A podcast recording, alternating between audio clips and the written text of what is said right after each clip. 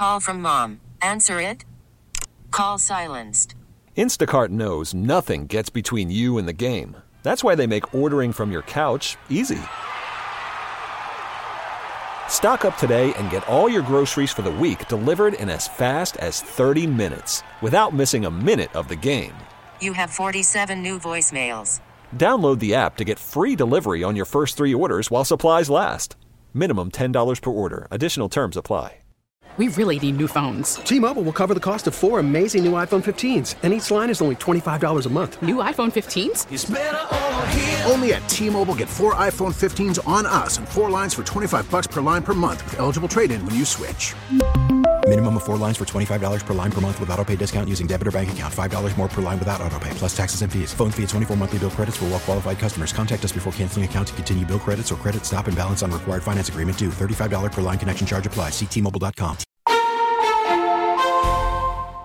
Welcome back to Total Information AM with Tom Ackerman. I'm Megan Lynch. What makes people feel safe or unsafe in their communities? Residents in St. Louis County were part of a study looking at those perceptions. Joining us on the Cuivre River Electric Guest Line, one of the researchers, Lee Slocum, professor of criminology and criminal justice at the University of Missouri. Thank you so much for being with us.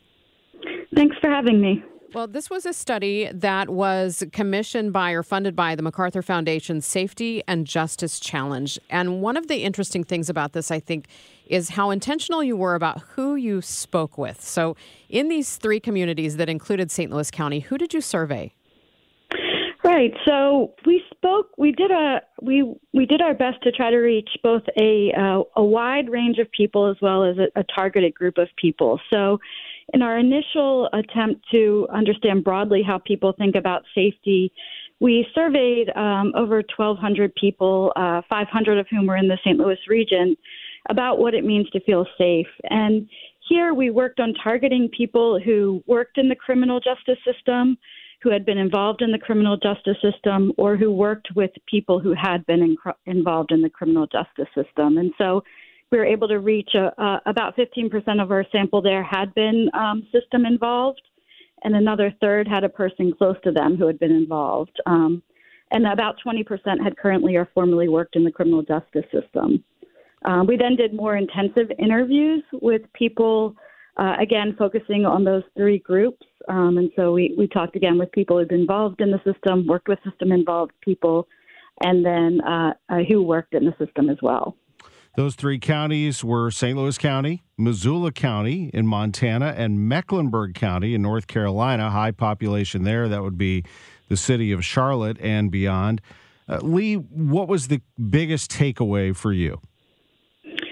Yeah, I think one of the biggest takeaways is that um, the the way people think about safety really differs depending on their life experiences and where they live, um, and and so um, we found differences in people's safety based on things like, um, you know, their their race and ethnicity, their experiences with the criminal justice system, as well as uh, as where they lived. I think that was one of the biggest takeaways. Uh, I think a second takeaway that was um, that really stuck with me was the way that people thought about safety as a collective responsibility. So, for example, uh, initially when we started the project, we were talking to people about public safety and very quickly, people started to tell us that they wanted to talk about community safety instead, because that emphasizes that this is a collective issue, um, not just the responsibility of the police or uh, the criminal justice system. Um, and it also helps us to think more expansively about what safety can look like and, and, and how we can get to, to a safe community. We're speaking with Lee Slocum, professor of criminology and criminal justice at the University of Missouri St. Louis, about some research they've done on community safety. One thing I do want to ask you is what folks said about the role of media coverage in shaping perceptions of crime. Yeah, so media coverage was something that, that came up a lot, and we, we heard a diversity of, of opinions there. I think one of the things that really stuck with me is that people talked about how they wanted to hear more about solutions and what was going, being done in the community to make them safer. Um, one of their one of the concerns that was raised was about uh, the role of media in highlighting specific places as as unsafe for people, and that that could have a stigmatizing effect. and so they wanted to to hear more about what was being done to solve these issues, um, and and a little bit less about focusing on the places um, where these issues were were arising. Interesting. Uh, going back to the community safety should be a collective responsibility topic, one of your takeaways.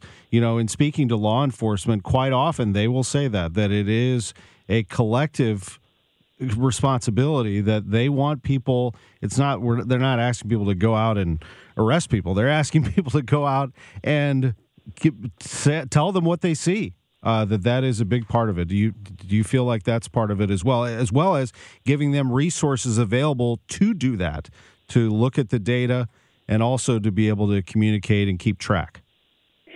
Yeah, I think uh, the the police was was obviously a topic that came up a lot in in our discussions with people.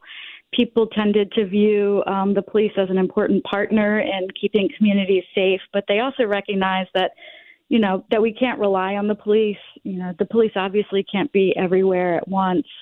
Um, and so, when a lot of times when they were talking about this being a collective responsibility, uh, they were talking about yeah the role of, of uh, citizens uh, assisting the police, but also thinking more broadly about how we can uh, help people in the community uh, meet their basic needs because they thought that as a foundation for safety, um, or making sure that people in the community um, who were engaged in uh, offending behavior had resources and services that might might help them, um, you know, change their behavior. So it was, you know, focusing on helping the police, but also this broader perspective of, of other ways we, we can promote community safety.